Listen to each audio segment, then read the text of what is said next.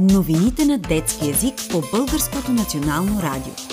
Светът на големите, разказан за малките. Съвместен проект на Българското национално радио и платформата за насърчаване на детското четене в Книговище. Някои от последните събития по света. Тежко земетресение в Марокко. На 8 септември северноафриканската страна Марокко беше разтърсена от силно земетресение. То беше с магнитуд 6,8, което е наистина много силно. Това се е случило, защото частите от земната кора, на която лежат африканският и европейският континент, са се сблъскали. Тези части от земната кора се наричат тектонични плочи. Този сблъсък формира планините Атлас. Центърът на земетресението, точната дума е епицентър, е именно там. Марокко е красива страна в северната част на континента Африка. Тя има богато културно наследство. Такива земетресения са нещо необичайно в тази част на света. Затова и хората не са били подготвени. Бедствието е причинило смъртта на над 2000 души. Продължават усилията останалите пострадали да бъдат спасени. Оставка след целувка. Както вече ви разказахме, след победата в световното първенство по футбол за жени, Испания празнува, но и се вълнува от сериозен скандал. Една от участничките в отбора победител заяви, че е била целуната на сила пред камера от президента на Испанската футболна федерация Луис Рубиалес. Сега той подава оставка. Това означава, че доброволно се отказва да изпълнява длъжността си. Изкуственият интелект променя правилата. Миналата година картина, рисувана с помощта на изкуствен интелект, спечели щатски конкурс за изкуство в Колорадо, САЩ. Тази година правилата се променят. Участниците са длъжни да заявят официално дали са използвали изкуствен интелект или не. Миналогодишният победител Алън е заявил, че това е дискриминация, т.е. че не е честно да се поставят такива условия и че те показват предпочитания към един тип картини пред други. Стоп! Значи ли това, че миналогодишният победител Алън е робот? Не, той е дизайнер на игри и е използвал изкуствения интелект, като му е задал с думи какво да нарисува. Мнозина обаче смятат, че той самият е имал нечестно предимство, макар формално да не е нарушил никакви правила. Проливните дъждове и наводненията по Южното Черноморие. Най-засегнати бяха курортните грачета Царево и Ахтопол – Природното бедствие е разрушително природно явление, което застрашава здравето и живота на хората. То може също така да води до значителни материални щети. През последните седмици имаше тежки наводнения по Южното Черноморие. Вследствие на силните дъждове бяха залети няколко грачета по крайбрежието на Черно море. За съжаление има и 4 жертви. Над 100 души бяха евакуирани.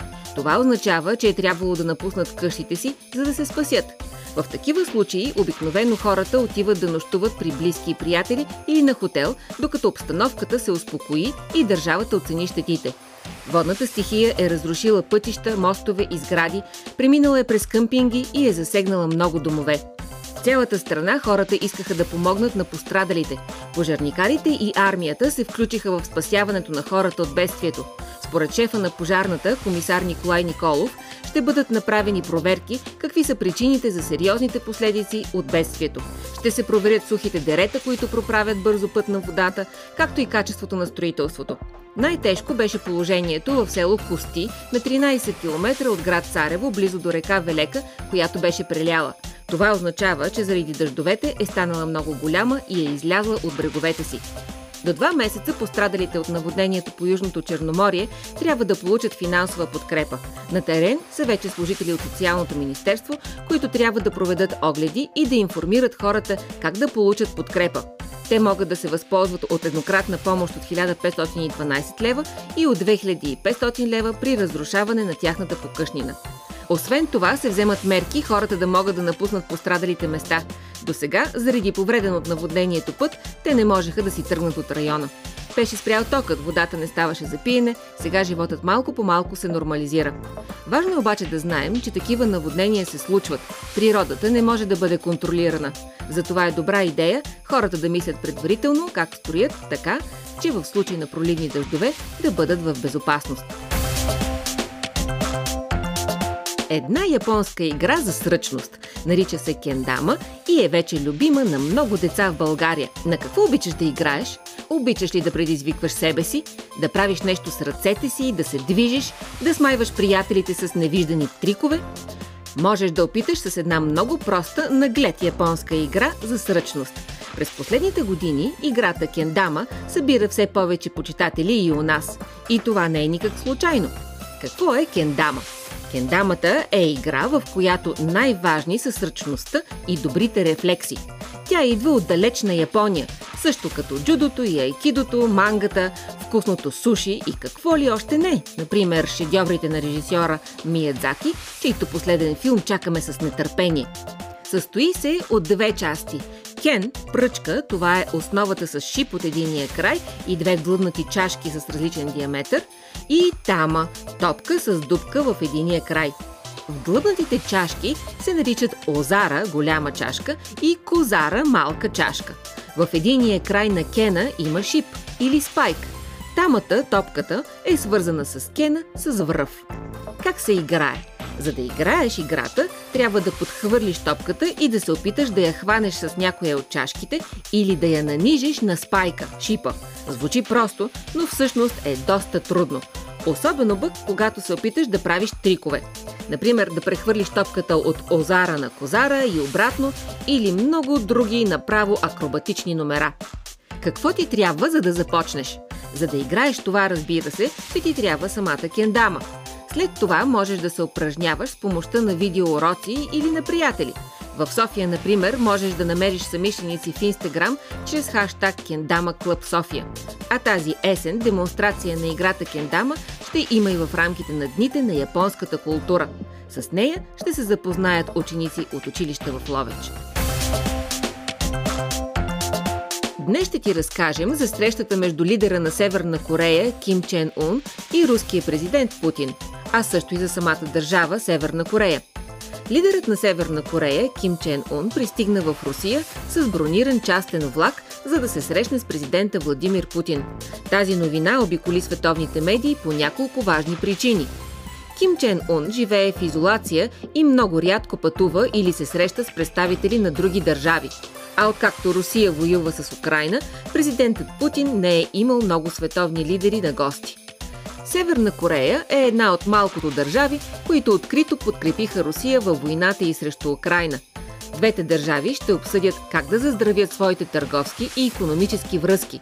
Русия има нужда от оръжия, за да продължи войната, а Северна Корея от храна и петрол, които Русия може да предложи но Северна Корея се намира под санкции от Организацията на Обединените нации, ООН, заради своята програма за ядрени оръжия и балистични ракети. Ако Русия сключи военна сделка с Северна Корея, ще наруши тези санкции. Има договор на ООН, подписан от над 50 държави по света, според който ядрените оръжия са незаконни в международното право. Страните нямат право да ги произвеждат, тестват или придобиват – за съжаление има много държави по света, които не са се съгласили с този договор. Що за страна е Северна Корея?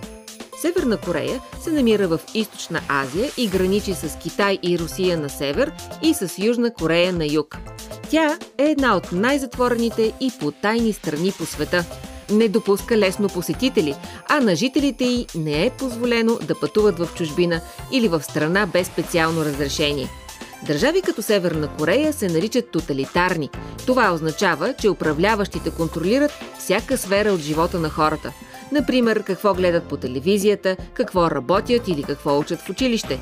Несъгласните с правителството се озовават в затвори или трудови лагери според правозащитни организации като Amnesty International. В страната живеят около 25 милиона човека и според ООН почти половината от тях имат нужда от хуманитарна помощ – това означава, че живеят в бедност и лишения, защото в държавата няма достатъчно храна. Много хора разчитат на хуманитарни агенции като ООН да им осигуряват храна. Защо има Северна и Южна Корея? Преди Втората световна война Корея е била една държава, управлявана от Япония. Когато Япония губи войната, силите на Съветския съюз окупират северната част, а американците окупират юга – Съветският съюз установява система на управление, наречена комунизъм, докато Южна Корея тръгва по пътя на демокрацията. Двете страни не постигат съгласие да се обединят и през 1950 година между тях избухва война, след като Северна Корея нахлува в Южна Корея. Бойните действия продължават 3 години но не е постигнат мирен договор, което прави отношенията между двете държави сложни и до ден днешен. Ким Чен Ун е наследил управлението на страната от баща си, а преди това е управлявал дядо му. На 22 септември празнуваме Деня на независимостта на България. За повечето страни Денят на независимостта е най-големият национален празник. О да, колкото и странно да звучи, много държави са били зависими, били са завладявани от други, били са управлявани несправедливо, борили са се да се освободят и в един момент са успели. Ако погледнеш Атласа, страните, които никога не са били чуждо владение, ще се окажат малко. И постигането на независимост обикновено е най-важното в тяхната история. В България обаче честваме много по-силно 3 март, Деня на освобождението на България. Тази дата сигурно я помниш, нали? А Денят на независимостта е нещо отделно и сякаш минава без толкова шум. Защо? Защото при нас независимостта не дошла веднага след освободителната война, въпреки военната победа. Войната завършила само с предварителен договор, който давал на България обширни територии, но не бил окончателен. Победата си била победа, но трябвало и Европа да е съгласна, иначе войната щяла да продължи. Затова имало втори договор, този път между силните европейски държави. Единият договор е Сан-Стефанският, този е с голямата България, а другият – Берлинският, този с разпокъсаната. И в двата договора, впрочем, не става дума за напълно независима България. И това не станало отведнъж. Отначало България било княжество, което уж си било самостоятелно, но не съвсем. Не можело, примерно, да води своя собствена външна политика, да решава с кои държави да се съюзява и така нататък.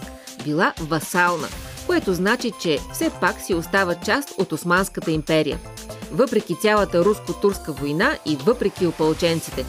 Това се е променило. През 1908 година забележи цели 30 години след края на освободителната война от 1878 година, на 22 септември в църквата Свети 40 мъченици в Търново под Царевец, княз Фердинанд обявява България за самостоятелно царство. Османската империя заплашва с война, но до такава не се стига. Този път европейските сили се намесват, за да се реши всичко с преговори. Разбира се, по техни си съображения. Политиката по това време, а и не само, е като търговска сделка с много участници. Аз ще ти дам тези земи, ти се отказваш от онези, а пък аз ще ти направя друга услуга и така нататък.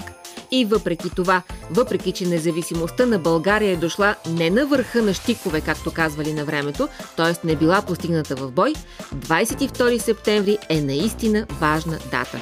Защото без нея България би била свободна, ама не съвсем. Добре, че не е така днес, нали?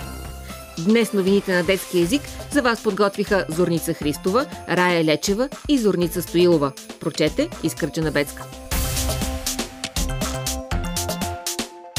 Още новини на детски език можете да намерите на сайта Детското БНР, както и в сайта вижте.бг, част от платформата за насърчаване на детското четене книговище.